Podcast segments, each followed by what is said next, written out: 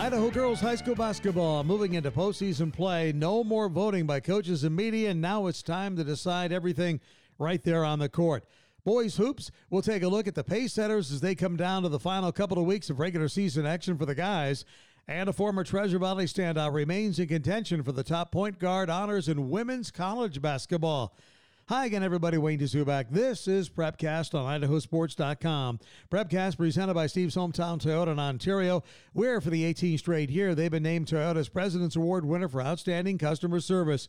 Remember, check out Steve's Hometown Chevrolet Buick GMC in Fruitland and check out Steve's Hometown Motors in Weiser.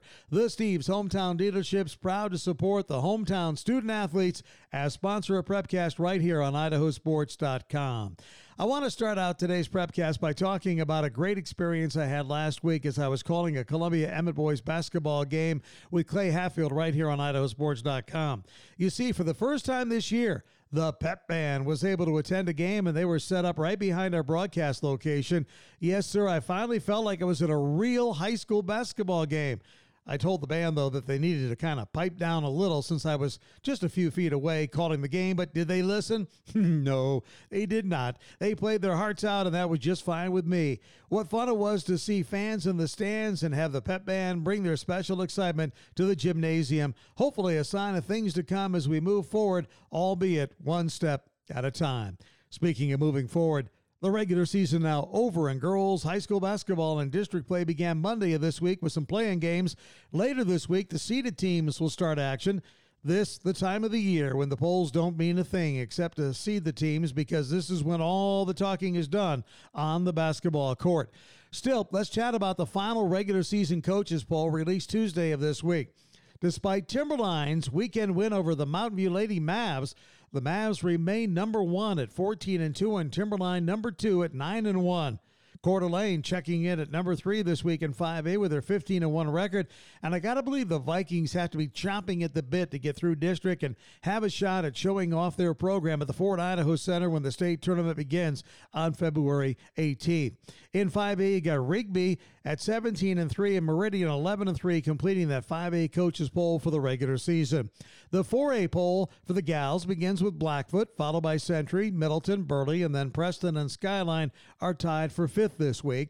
Not among the top five, but certainly looking forward to making some noise at district and the state tournament in 4A play has to be Bishop Kelly. They're 10 and 3 overall, and BK is coming off a weekend win over Middleton 42 35, proving as if we needed to prove it that they can play with anyone on a given night. Meanwhile, 3A Sugar Salem 20 and 1. What a year the ladies at Sugar Salem are having. They are ranked number 1, but Timberlake sits second at 16 and 2, followed by Parma, Snake River, and then you got Filer. The final 2A poll of the regular season has Cole Valley 15 and 1 leading the way, followed by Ririe, Melba, Grangeville, and New Plymouth. 18 and 0 Lapwai. What a year the Lapwai gals are having. They remain in the class of 1A Division 1. Prairie is 17 and 2 is next, followed by Grace, Butte County, and Genesee. And 1A Division 2, Rockland tops with Tri Valley, Mackay, Carey, and Kendrick, the final top five of the regular season. Well, on another note from women's basketball, this from the college ranks. How about former Mountain View standout Destiny Slocum? This week, she remains on the Lieberman watch list as one of the top point guards in women's college basketball. The Arkansas senior averaging right now better than 15 points per game. And last week, maybe you saw it, Arkansas upended number three Connecticut 90 to 87 on national television. Quite a game. Slocum, in fact, played mostly the entire game. You may recall Slocum began her college basketball career at Maryland, then transferred to Oregon State for a couple of seasons, and now is finishing up her eligibility at Arkansas. All right, let's talk some boys high school hoops where there's a dogfight in the 5A SIC standings right now. We're talking Meridian at 7 0, Rocky Mountain and Eagle both 6 0. And this Friday, Rocky Mountain plays at Meridian. It's the big 5A SIC showdown of the week.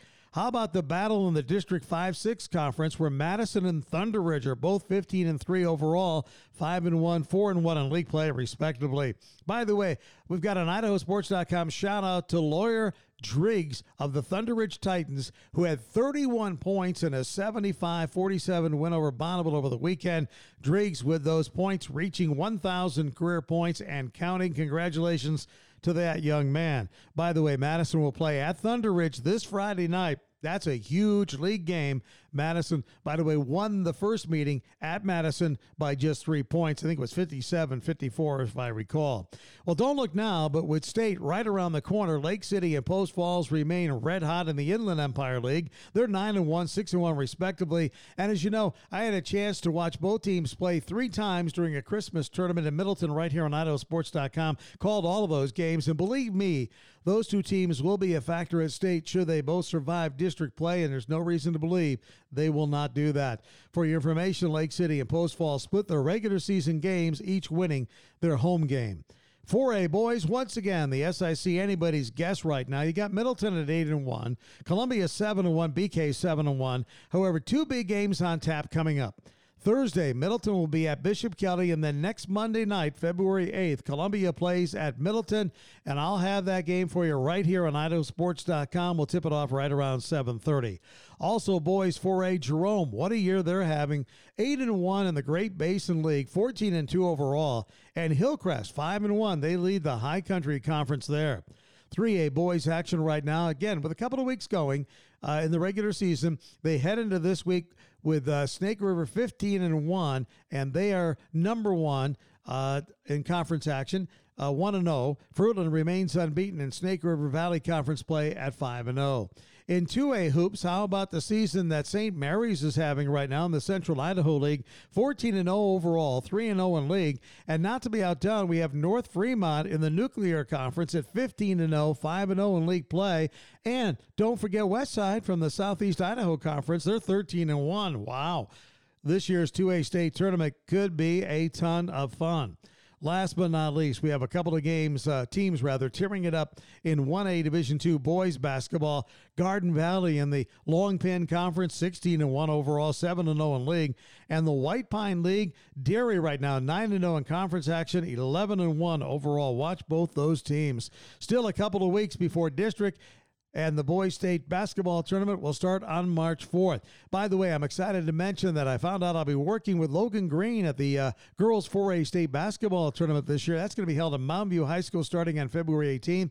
Every game live on audio stream right here on idahosports.com. And for the record, also found out I'll be teaming up with Lauren Jensen to call the boys 5A state basketball on idahosports.com from the Ford Idaho Center. That all starts on March 4th. So, wow, indeed, it's an exciting time of the year. And to stay on top of all things Idaho high school sports, be sure to log on to idahosports.com every day for the latest. They do a great job of uh, updating everything. So there you have it. This has been another Prepcast on IdahoSports.com. As always, Prepcast presented by Steve's Hometown Toyota in Ontario, where for the 18th straight year, they've been named Toyota's President's Award winner for outstanding customer service. Remember, check out Steve's Hometown Chevrolet Buick GMC in Fruitland and Steve's Hometown Motors in Weiser. The Steve's Hometown dealership is proud to support the hometown student athletes as sponsor of Prepcast right here on IdahoSports.com. As always, thanks again for being here with me. Best of luck to your favorite teams and especially to your favorite student athlete. I'm Wayne Dzubak.